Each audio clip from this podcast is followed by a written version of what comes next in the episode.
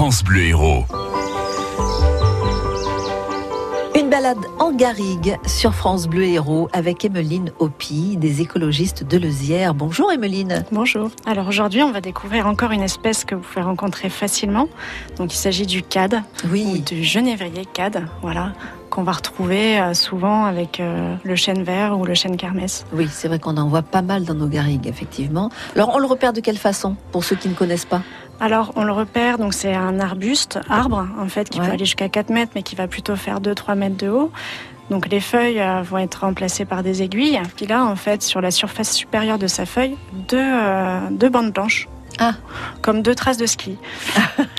Je parle du genévrier commun parce qu'on va le retrouver, on peut le retrouver aussi euh, pas très loin de chez nous, mais il va préférer les lieux un petit peu plus frais, un peu plus en altitude.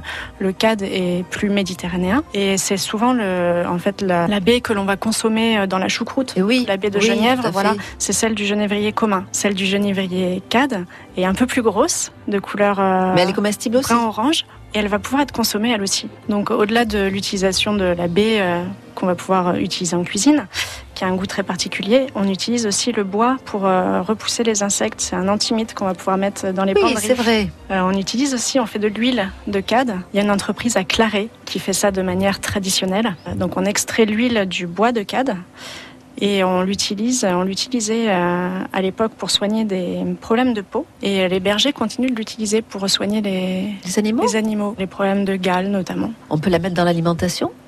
Euh, non, elle Non. va pas être consommable. Elle n'est pas consommable. On peut aussi faire de l'huile essentielle de cad, donc qui est différente de l'huile de cad.